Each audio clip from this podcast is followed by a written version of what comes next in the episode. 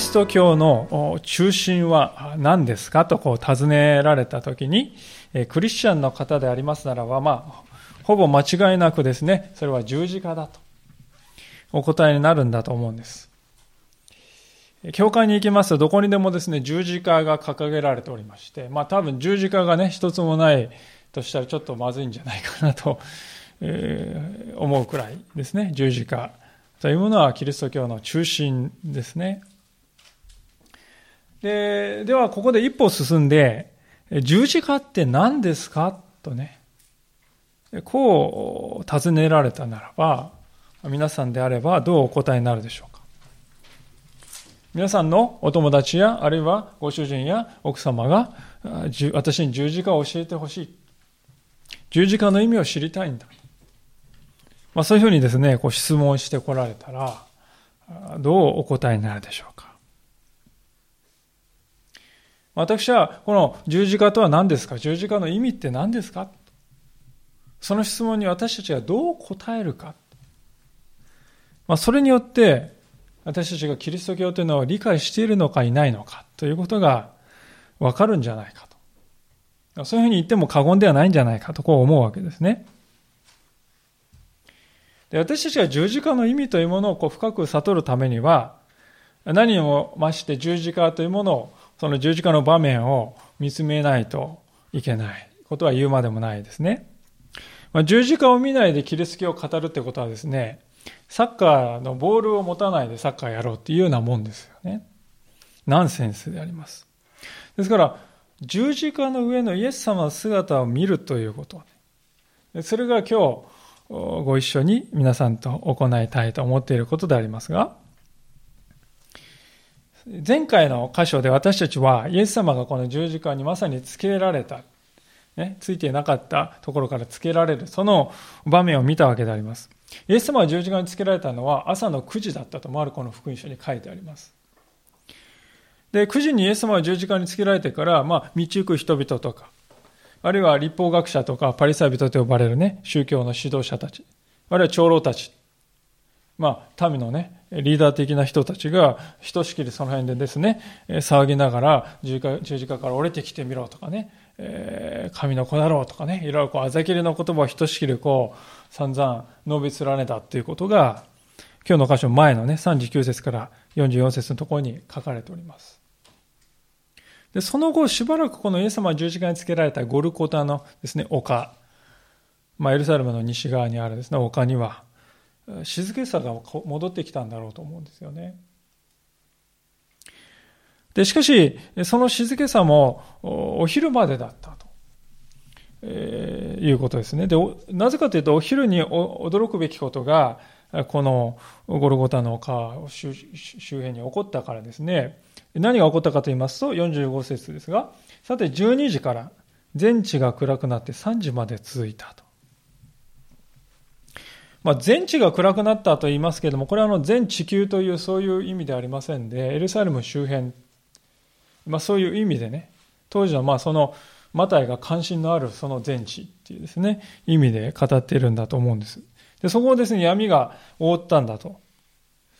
まあ、原因についてはですね、ああではないか、こうではないかと、いろいろなことを言う人がいますね。ある人は、いや、これ日食が起こったんじゃないかというわけですが、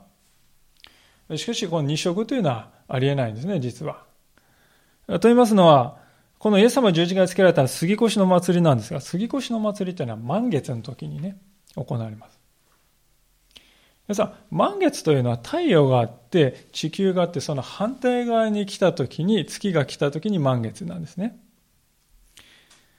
しかし日食っていうのは太陽と地球の間にこうね、月が入った時、新月の時にしか起こらないわけです。ですから、この日食が起こったっていうのはありえないですね。暦の上でも。でじゃあ他の人はですね、何を言いかと言いますと、これは中東のですね、よくありがちな砂嵐ではないかと。私もあの YouTube とかですね、砂嵐のね、映像を見ますと、本当に真っ暗ですよね。夕方6時ぐらいというか、6時、7時ぐらいのですね、薄暗い雰囲気なんですね。えー、ですからまあ、ありえなくはないと思うんですが、エルサレムっていうのは砂漠じゃなくて山なんですよね。砂漠地帯で砂嵐が起こるんですが、えー、ですからやっぱり砂嵐が起こったっていう可能性も低いんだと思うんですね。まあそう考えますと、これはやはり何らかのこの私たちがすぐには断定できないけれども、超自然的な方法で神様が闇をもたらしたと。まあそう考えるのが妥当だと思うんです。で、私たちにとって一番大事なことは、どうやってこの暗闇ができたかっていう、そういうね、科学的なその構造云々の話よりも、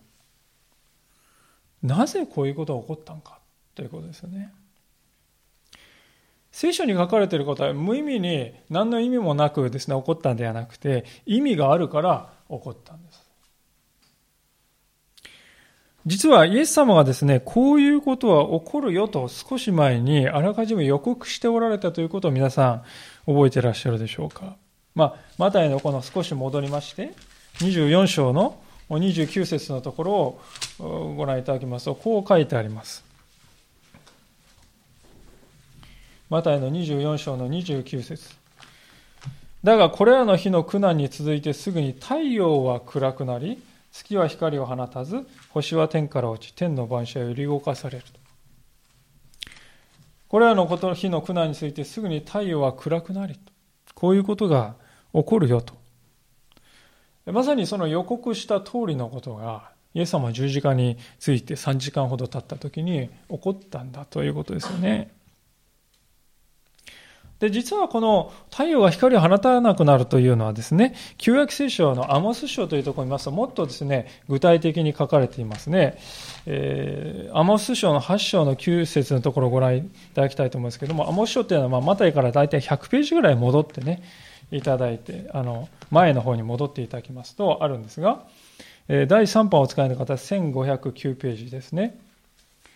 第2版、教会の聖書をご覧の方は1384ページか1385ページです。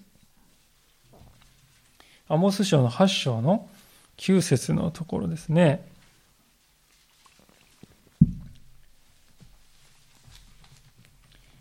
第3版1509ページ、第2版で1385ページです。では、お読みいたします。アモスの8章の9節その日には、神である主の蜜げ、私は真昼に太陽を沈ませ、日盛りに地を暗くし、あなた方の祭りを藻に変え、あなた方のすべての歌を愛歌に変え、すべての腰に荒布をまとわせ、すべての人の頭を反らせ、その日を一人子を失った時のものようにし、その終わりを苦い日のようにすると。まあ、アモスというのはあのイエス様の時代から、まあ、少なくとも500年以上前のね、生きた預言者ですけども、その人はもうすでにこのように預言しているわけですよね。まあ、非常にこう明確じゃないでしょうか。真昼に太陽を沈ませ、日盛りに、日のね、盛りに一番暑い時に地を暗くするんだと。まあ、もちろん、先ほどイエス様が言った言葉も、このアモ書の言葉も、世の終わりの時にはこういうことが起こるという、そういう話で言っているわけですけれども、でですから、イエス様の十字架っていうのは世の終わりではないですね。まだ世は終わってないですよね、皆さんね。しかし、終わりの時に起こることを、起こると予言されているこれらのことが、すでにイエス様が十字架についている時からね、起こり始めているということです。終わりの時に起こると予言されていることが、イエス様が十字架についた時にすでに起こり始めた。これは何を意味しているかと言いますと、歴史の終わり、歴史の完成する時が近づいている。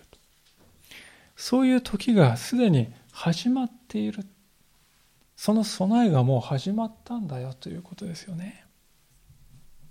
ですから、イエス様の十字架に伴って起こっているいろいろなことは、世の終わりにはこういうことが起こるんだよということをね、それもまあ、こう先取りしているかのようなことなんですよ。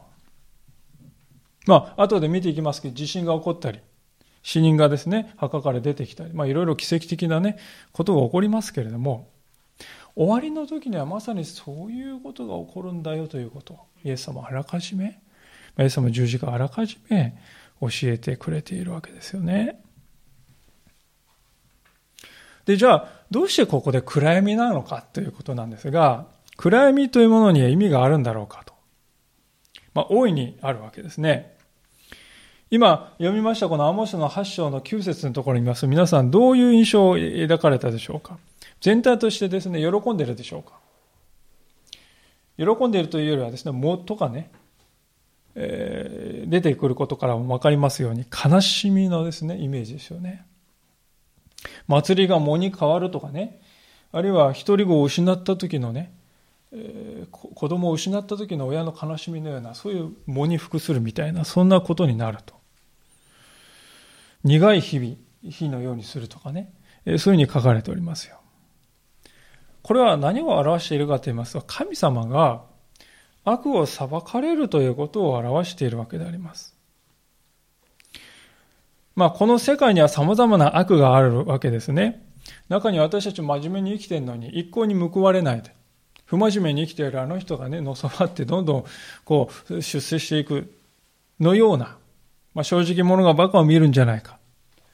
悪人がのさばっているのにどうしてね、神様はそれを放っておくんだ。まあそんな感じることもないわけではないですよね。でも、そういう隠れている悪にを神様はご覧になっていて、正しい裁きを下す時が来るんだよということですよね。で、それを地上の人々から見ますと、それはまさにお先真っ暗。というふうに映るかもしれないということですね。ですから、暗闇が、イエス様は十字架につけられて3時間経った時に暗闇が来たということは、地がこう裁かれている。神の裁きがあるということを象徴的に表しているわけですよね。さらにこの12時ですよ、皆さん。真っ昼間に暗闇が来るっていうことはですね、えー、別のことも表していると思うんですが、それはあるはずのものがない。それは神様がそこにおられない。そういうことを表しているわけですよね。えー、正午っていうのは太陽がですね、一番高い時ですよね。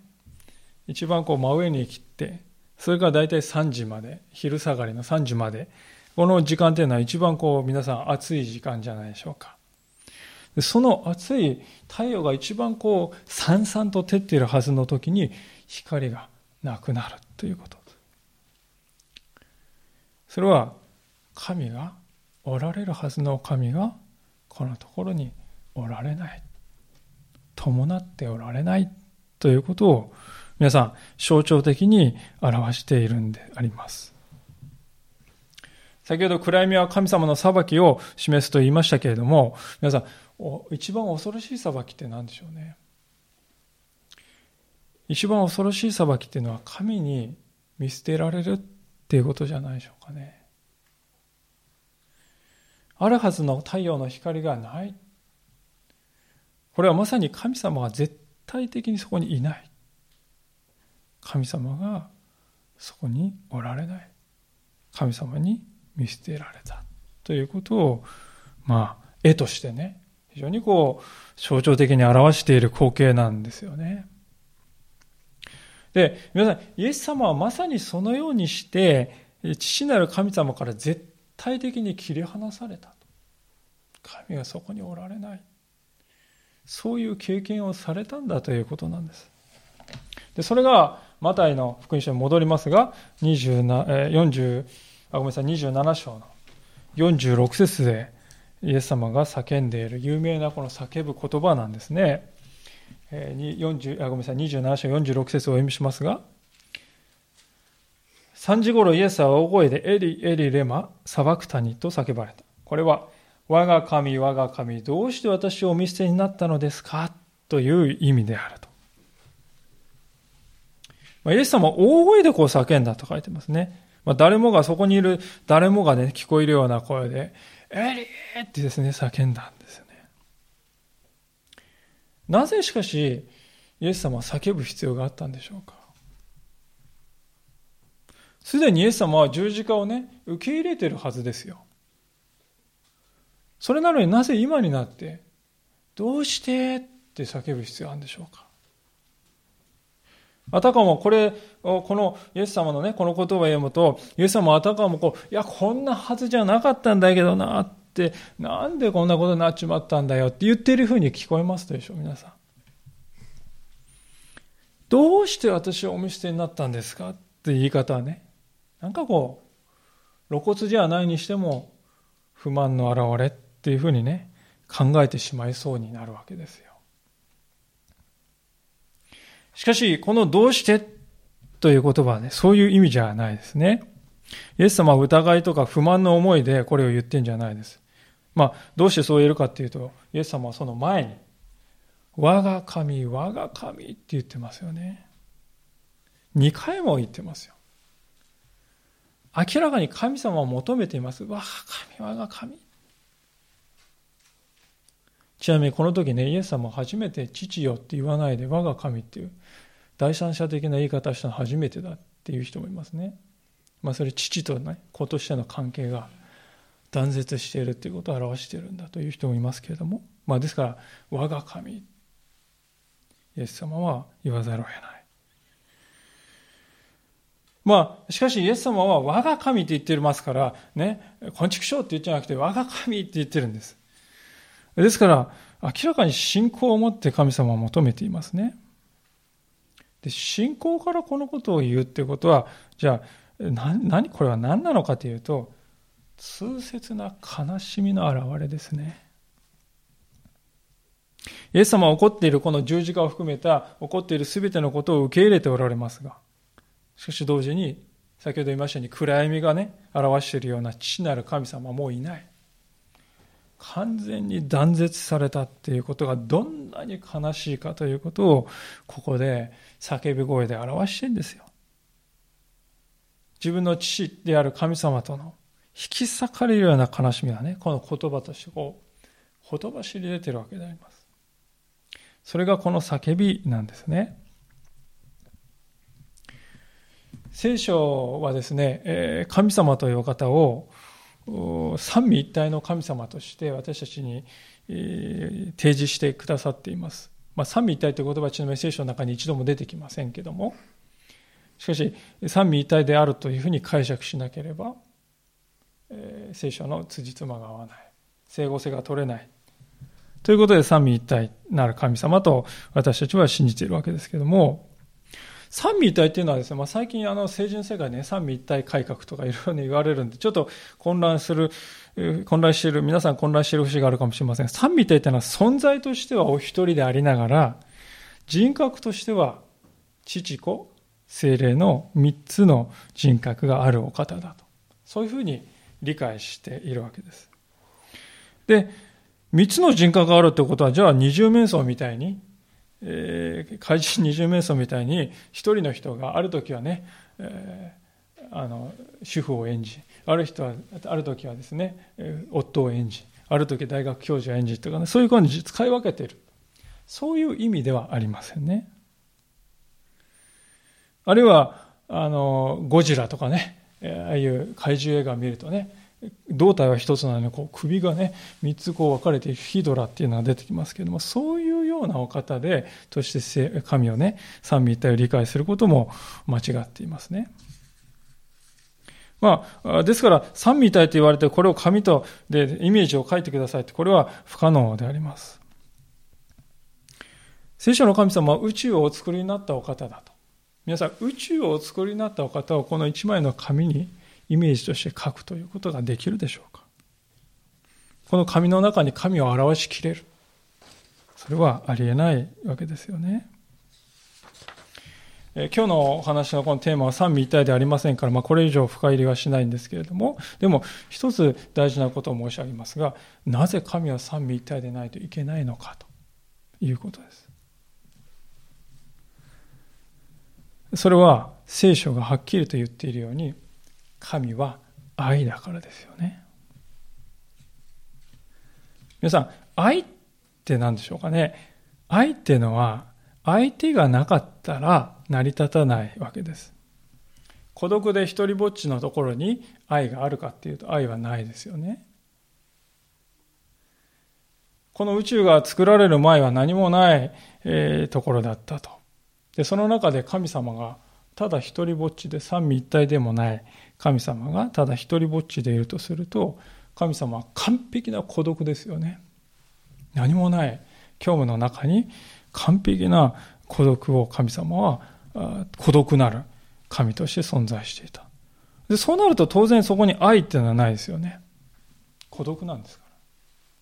しかし三位一体の神は違う。宇宙が始まる前、歴史の始まる前から三位一体の神様は存在としてお一人でありながら、しかしその中に愛の交わりがあるんですよね。人格がある。愛の交わり。愛するということは相手がいて発揮できることです。三位一体の神様だからこそ、神様は父と子と精霊の間に完全な愛を持つことができるわけですよね。私たちの愛っていうのは自己中心であります。愛してるよって言うんだけれども、実はそれは自分の願うようにやってくれる限り愛してあげるよっていうね、そういう正し書きがついていることがなんと多いでしょうか。ですから自分の思うような相手でなくなると、もう愛してないのかなとかね。私たちの愛ってそうじゃないですか。自分が願っているようなイメージ、答えてくれるならば、それが愛だというふうにですね、感じるわけであります。で、神様の愛っていうのはそういう愛ではない完全な愛ですよね。究極の愛であります。イエス様がこの時に、この十字架の上で失ったのは、そういう愛だった皆さん、私たちもですね、どうでしょうか、想像してみていただきたいんですが、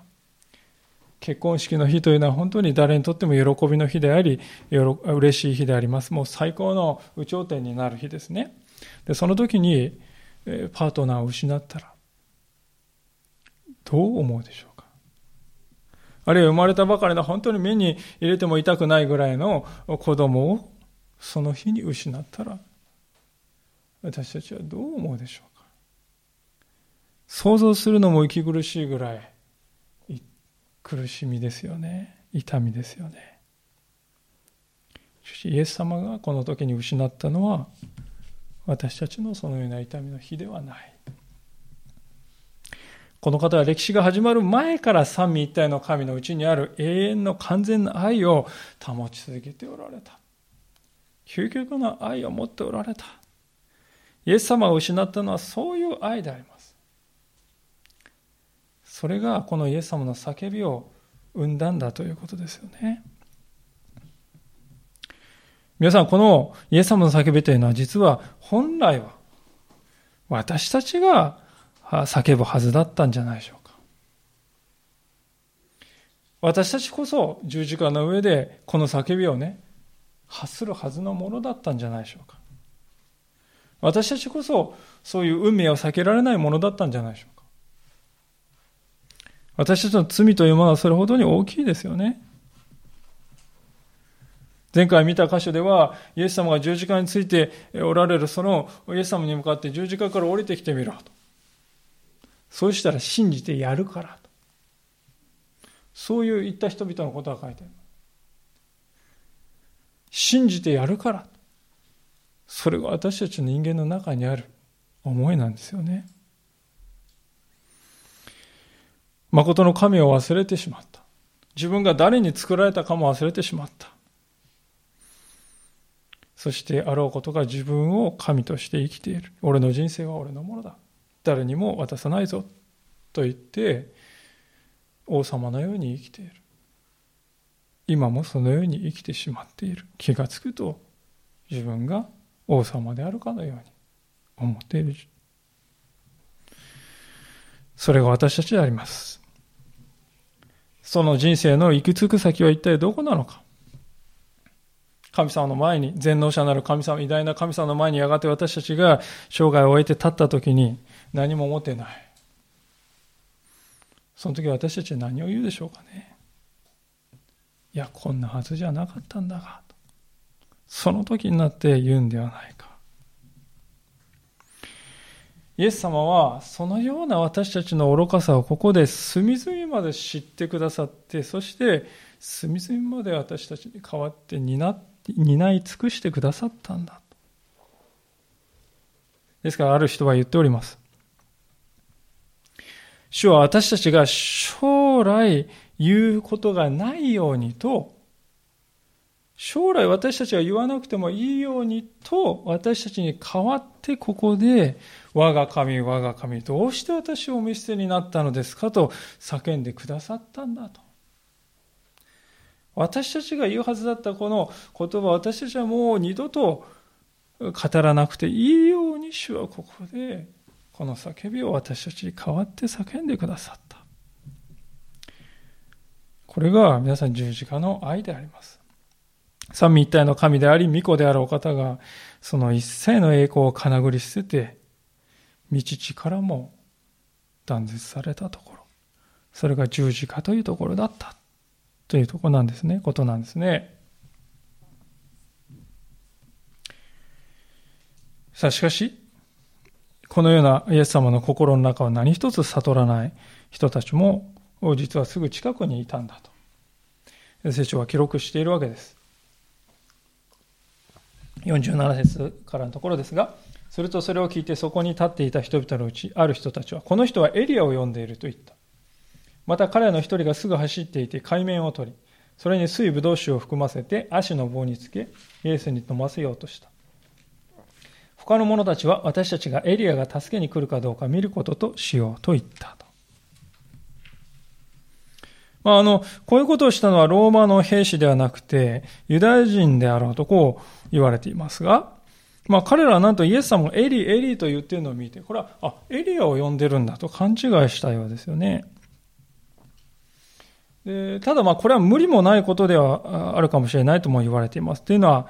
エリアという人は旧約聖書の中で一番有名な預言者の一人ですね。皆さんよくご承知のように。で、このエリアという人の生涯の最後は、まあ、列王記などで書かれていますけれども、火の戦車に、ね、乗ってね、こう天に帰って上げられていったっていうふうに書いてあるわけですよ。で、そのことを見ると、ユダヤ人たちがですね、エリアがもう一度こう天に上げられたようにまた帰ってきてね、やがて私たちを助けてくれるんだろうっていうふうに信じていたんですね。みんな。ですから、エリー、エリーって言ってるのを見て、あ、エリアを呼んで助けを求めてるんだと。勘違いしたわけです。まあ、それにしても、この人たちはなんとイエス様の心の中を悟っていないことかなと思いますね。というのは彼らは依然としてイエス様は命乞いしてるんだと思ってるんですよ。何とかして十字架から降りようとしてるんだと。それでエリア呼んで助けを求めてるんだと。そういうふうに解釈してるんですね。十字架というものがこうつまずきであると聖書はね、語りますけども、つまずきの石と。つまずきの石っていうのはね、皆さん何も気にしないで、目も止めないで歩いてると、あっってってつまずいて倒れるんですよ。でも、よく見てる人はつまずかないですね。十字架っていうのはそういうものだと。十字架が何を表しているか、その意味を心で受け受け止めようとして見つめていない人たちはですね、十字架を見るとですね、あ、命乞いしてるよ。なんだ、無様に死んで、負けじゃんかって見えるんですよ。しかし、それをよく見つめ、十字架を見つめてその意味を知ろうとしている人。イエス様は十字架の上で何を語られたか。旧約聖書が十字架について何を予言していたかということを見つめようとしている人たちにとっては、十字架は命です。十字架は救いです。十字架は敗北の場ではなく勝利です。救いが成し遂げられたところであります。十字架を見つめようとせずに十字架につまずいた人たちがここに書かれていますが、この人たちは、まあ、憐れみとあざけり半分入り混じった思いでイエス様に水ぶどう酒を差し出した。棒につけて差し出したと。この水ぶどう酒っていうのはワインビネガーのことだと言われています。まあ、ワインから作られた酢ですよね。お酢です。まあ、確かにカラッカラに乾いている時は乾きを癒すことはできるんですけども口でこう飲むとやっぱり酸っぱくてこう苦々しいものですよね。で実は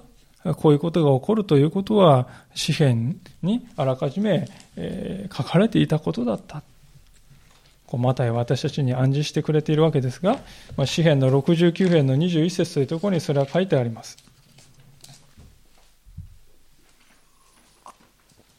第3版の聖書である972ページですが、第2版のお使いの方、891ページです。あのお分けになれない方、どうぞお聞きくだされば幸いですが、詩篇の69編の21節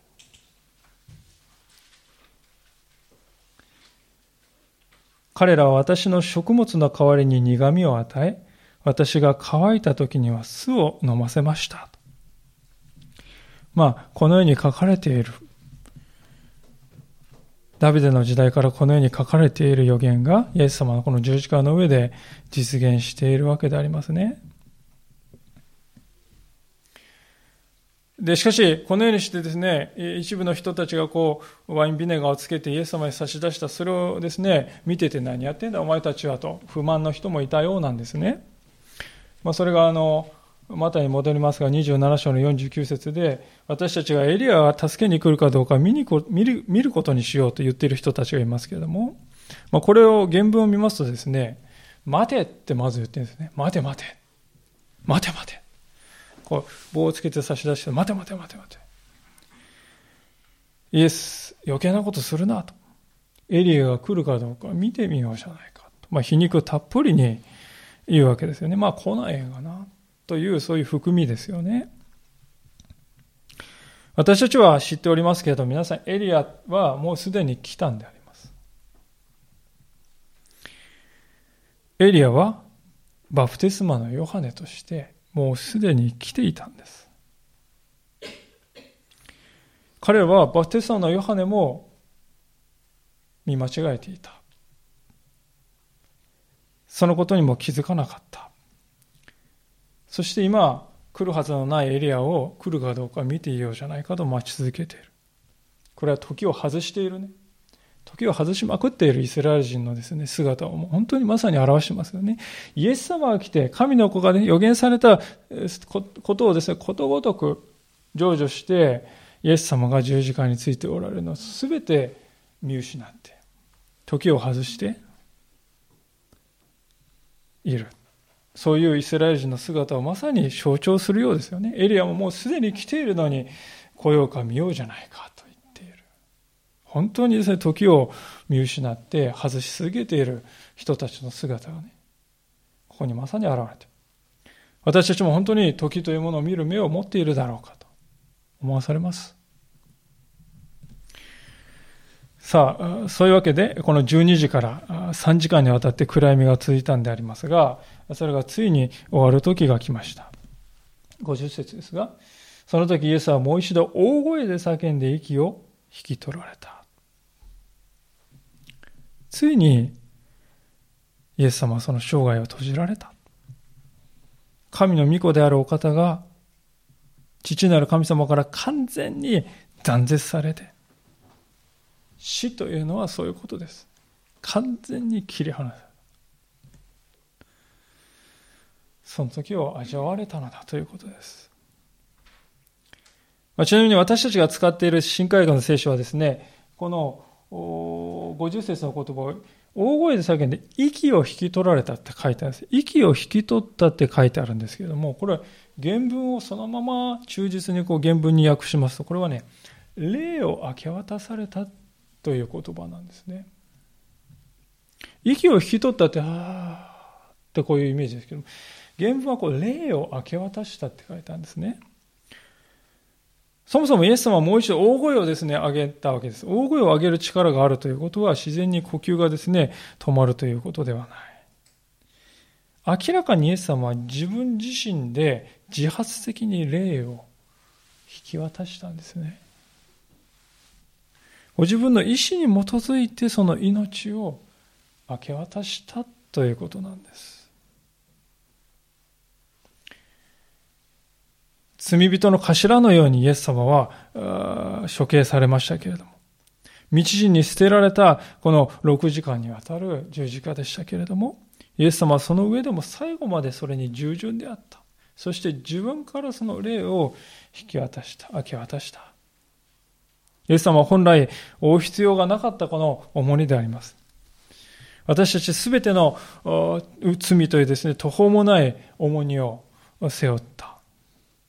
負わされたイエス様は、自らここで死へと踏み出していかれた。ご自分の意志でです。なぜですか？私たちはもう二度と死にとらわれないようにですよ。死が私たちをもう二度と支配することのないように、イエス様は私たちに代わって死の支配に自分から進み出てくださったんだということであります。で、この瞬間ですよね。この瞬間ですが、新しい時代が始まったと思いますね。新しい世界が始まったと思います。で、まるでその新しい世界が始まったんだということを告げる、こう、鐘の音のようにですね、えこの、その後にですね、非常に印象的なことが3つ起こりますね。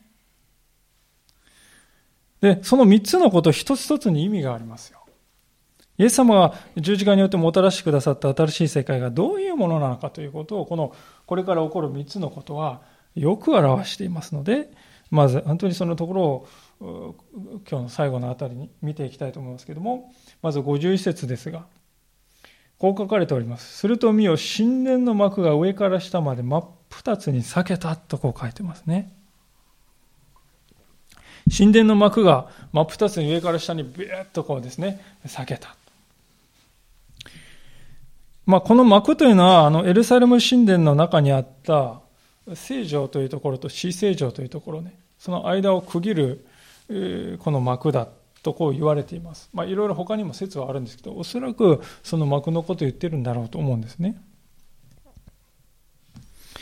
当時のこのイスラエル人の礼拝っていうのはどうやっていたかと言いますと、この聖女と死聖女ってなります。死聖女の方にケルビム、あの、契約の箱が置いてあるんですけども、この手前のね、この聖女までは、普通の祭司が入ってきて、ろうそくに火つけたり、捧げ物したり、いろいろこう礼拝できる場所です。でしかしこの聖女から死聖女というこの奥に入るためには大祭司と呼ばれる人一人だけですね。その人がしかも年に一度の大食材の日というその時だけ入っていいということになってます。でそこに入るために大祭司はですね入念にまずですね水浴びをして裸になってですねありとあらゆる汚れを落としてねその後まず大祭司は自分自身の罪のあがないために動物の犠牲を捧げて入念にですねあがないをしてそして装束を完璧に整えてそして恐れながらこう入っていくんですね。不用意に入りますと何が起こるかというと撃たれて死ぬということも起こりうるんです。ですから大祭司っていうのはですね足に鈴をつけて紐をつけて入っていたって言われてますね。なぜかというと、鈴の音がしている限り、あ、生きてるんだと。わかる。入って確認できないですから、鈴が音がしていると、あ、生きてるんだ。で、音がしなくなるとですね、その紐をこう引っ張って、引き出してもらう。そのために紐をつけて、死聖城に入っていったわけですね。ですから、この幕を越えるっていうのはまさにこう命がけのことであります。神の臨在に触れるっていうことはそれだけ恐れ多いこととして人々は分かっていましたが。しかしイエス様が死なれた時にその幕が真っ二つでベリベリとこう完璧に下げたんですよ。これは何を表しているかといえば神様と人と隔てていたこの壁がね隔ての壁がもう完全に取り払えたということを表しています。もう神様に近づくためにあれこれ儀式とかなんだかんだとやる必要はないんだと。神を求める人は誰でもはばかることなく神に近づくことができる時代が来たんだと。なぜでしょうか？イエス様が私たちと神様とを隔てている罪というこのものを一切背負って死んでくださったからです。イエス様は自分自身を究極の犠牲として捧げてくださったからですよ。だからもう動物の犠牲なんか必要ない。イエス様を信じる人は誰でも神の前に清いそう言っていただける。もう幕は必要ない。隔てる必要はない。聖書はですね、このことをですから次のように力強い言葉で示しているんでありますが、ヘブル人への手紙の、あちこち開けて恐縮ですけども、ヘブル人への手紙の10章の19節というところを見ていただければと思いますけども、430第3版で436ページです。第2版では400ページになります。ヘブル人手紙10章の19節から20節です。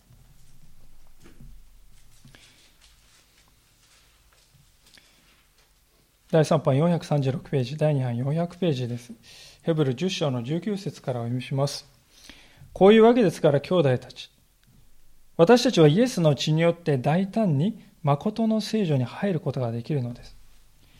イエスはご自分の肉体という垂れ幕を通して私たちのためにこの新しい生ける道を備えて、まあ、設けてくださったのです。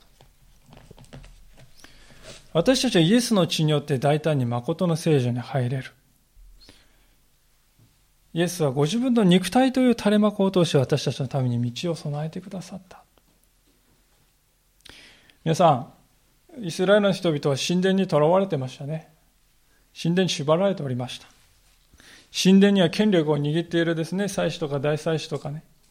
立法学者たちがいて、特権階級のようになって、人々の信仰を左右しておりましたね。安息日にね、移動してもいい距離は400メートルまで、それ以上は罪だ。まあ、そんないろいろ規定を設けて、それ以下だったらいいとかね。まあ、そうやって人々の信仰を牛耳っていましたね。まあ、現在でもいろいろな宗教で、一部の人たちがその人々のですね、この内心のね、信仰を縛るということが起こっておりますけれども、しかしイエス様が死なれて神殿の幕がビラッと裁かれあの、取り払われた時に神殿は滅ぼされたってことですよね。もう神殿は必要がなくなった。イエス様という幕を通して私たちは誠の聖女に入ることができるようになったからです。誠の聖女っていうのはどこですか？神様がいる神の臨在そのものがあるところ。まあ天の御国と言ってもいいかもしれませんが。神はあそこの神殿に行けばいる、こちらの神殿に行けばおられる、そうではない。私たちはキリストを通して、いつでも、どこででも、神に近づくことができる、そういう新しい世界が私たちに開かれたんだということです。真っ二つに引き裂かれた幕はそのことをまさに見事に表しているんですよね。さあ、続いて2番目の印が起こりますが、それはまた27章51節に戻りますが、地が揺れ動いて岩が裂けるということです。地震が起こって岩が裂けるということがイエス様が息を引き取られた、霊を私になった直後に起こったと聖書は記録しています、これは何を表していますか？大地というのは皆さん、揺り動かされないものの代表でありますね。まあ、地震は時々日本ではよく起こるんですけど、それでもやはりね、地は私たちにとって安定の土台です。私たちの存在の土台っていうのはこの地がね、揺り動かされないというところにかかっていると思います。また岩っていうのは硬いですよね、皆さん。岩がですね、こう、砕け散るっていうのは想像がなかなかできません。しかし、そういうですね、大地がこう、揺り動かされて岩が砕かれたということは何を表しているかというと、イエス様が、イエス様の死によって神様がこれまでの古い秩序を根底から作り変えるということを象徴的に表しています。先ほど言いましたように神殿というのはまさにこの古い秩序のですね、代表であります。そし私たちどうでしょうか？私たちのこの宗教理解というのも実は古い秩序なんじゃないでしょうか。というのは多くの宗教が功利主義というものを唱えておりますね。まあ、ご利益と言ってもいいかもしれない。つまり、何々すればそれに応じて救われるんだと。因果応報的な教えをですね、問うております。イエス様の時代にですね、いたパリサイ人や立法学者たちまさにそうでしたね。彼らは、俺はユダヤ人だぞ。立法を忠実に守っている神のためなんだ。これが俺の誇りだ。それをよりどころにして生きていました。しかしイエス様は、そのような彼らを厳しく批判された。そして彼らから離れて主税人とか遊女とかですね、そういった人たちのところに行って、その人たちの友になられました。あれは罪人だよ。世間からですね、そのようにレッテルを貼られて蔑まれた人たちであります。なぜイエス様はそのような人たちのところに行ったんでしょうか？彼らは誇れるものを何も持ってなかったからですよ。自分の中に誇れるものなんて何にもないって分かってた。そういう人たちはただ前の状態、今の状態はどうであれ、ただイエス様を招いてくださその恵みを、ま、招きを単純に受け止めてイエス様を信頼する、信じます。それだけしかできなかった。でも、それでいいんだと。それで彼らは救われたんですよね。行いによる義じゃない。信仰による義が、イエス様のこの十字架を通してもたらされた。まさに新しい世界ですよね。地震やこの裂かれた岩っていうのはその古いですね、それまでの行いによって義と認められるというそのあり方が打ち壊されて、信仰によってただ信じるだけで救われるという恵みの世界の到来を表しているのではないかと思いますね。さあ、そして3番目のこと、いよいよ最後ですけども、これは劇的、もっと劇的であります。52節ですが、また、墓が開いて眠っていた多くの生徒たちの体が生き返った。そしてイエスの復活の後に墓から出てきて生徒に会えて多くの人に現れた。死んで墓に入っていた信仰者たちの中で復活した人が出たというんですよね。まあ皆さん、皆さん、これこそまさにイエス様の十字架をもたらした新しい世界、そのものじゃないでしょうか。墓と聞きますと、私たちは何を意味するでしょうか。お墓はね、非常にこう、今はあの綺麗な庭園墓地みたいなとこもありますけれども、基本的にお墓というのは陰気な場所ですよね。で私たちはもしお墓に自分自身がこう入ったら、まあ二度と出てこられない。まあ牢獄のような場所なんだと。そういうイメージです。人をもう捉えて離さないですね。決して焼くことのない。それが墓のイメージですが、しかし、イエス様の十字架の契機としてその墓は再びこう開いたんですよね。非常に逆説的なんですけど、イエス様の死が私たちの死を打ち破ったんだということです。死が死んだんだということですよね。詩篇の16編の10節というところには有名な言葉ですが、誠にあなたは私の魂を読みに捨ておかず、あなたの生徒に墓の穴をお見せにはなりませんと。神は私たちの魂を読みに捨てて放置しておくことはない。そのようなことはない。神の生徒に墓の穴を見続けさせる、そんなことはない。死を信じる者はもはや墓の穴を見続けて永遠にいなければならない、そんな日からは解放されるんだと。生き返った人々がそして生徒に入ったとも書いてありますが、これもとても意義深いと思うんですね。生徒というのは、エルサレムのことを表していますけれども、これは皆さん、やがて私たちが復活した時に入る天の都のことをね、象徴的に表してるんじゃないでしょうか。墓から開いた人がですね、エルサレムの聖なる都であるエルサレムに入っていきました。同じように私たちもやがてイエス様が来られた時に、新しい体をいただいた時に、天の都に入っていくそういうですね光景をまさに象徴的に表しているんじゃないかと思いますね。で、こういう一連の出来事が身の回りで次々と起こった時に、それを疑いの目ではなくて、こう、真摯な目で、曇りのない目でこう見つめていた時に、人に何が起こるか。それが今日の最後の箇所54節で書いてあるところですが、百人隊長及び彼と一緒にイエスの見張りをしていた人々は、地震やいろいろな出来事を見て非常な恐れを感じ、この方は誠に神の子であったと言った。この方は誠に神の子であった。マタイの福音書では神の子というのは神と等しいという意味で使われております。ですからこの百人大将が言ったこの方は誠に神の子であった。これはもう本物の信仰告白だということです。それはイスラエル人でもない、違法人のローマ人のですね、百人隊長の唇がですね、この方は誠に神の子であったと言ったんですよね。皮肉ですね、皆さん。イエス様はどうして十字架につけられたんですか？それは私は神の子だって言ったから、冒涜だって言ってですね、死刑だって言われて、十字架にかけられた。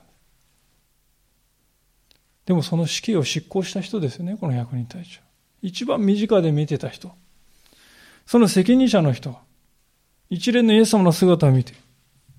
むしろこの方は誠に神の子であったんだ。言うんです。実に実に皮肉です。イスラエル人がこぞって否定して非難してですね、拒絶したお方を違法人であるローマの百人隊長が曇りない目で見たときに、この方は誠に神の子であったと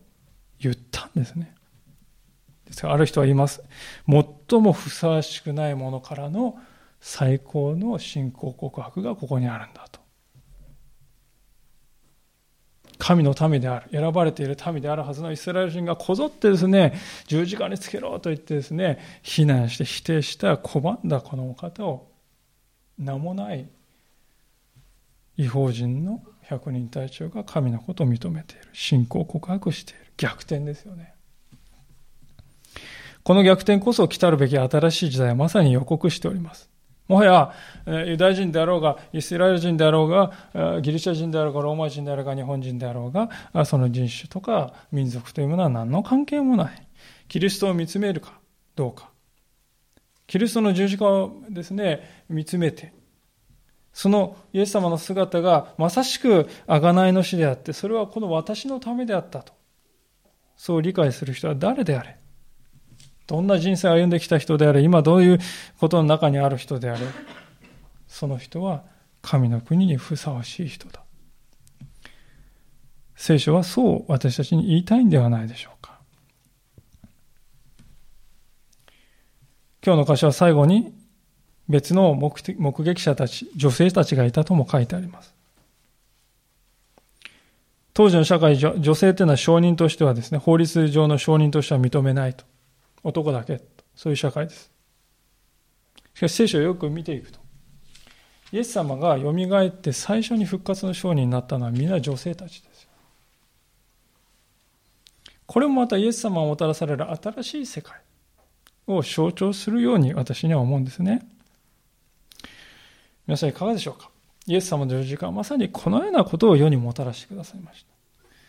私たちは相変わらず古い秩序にしがみついていて、古い世界の住人のままでいるということはないでしょうか。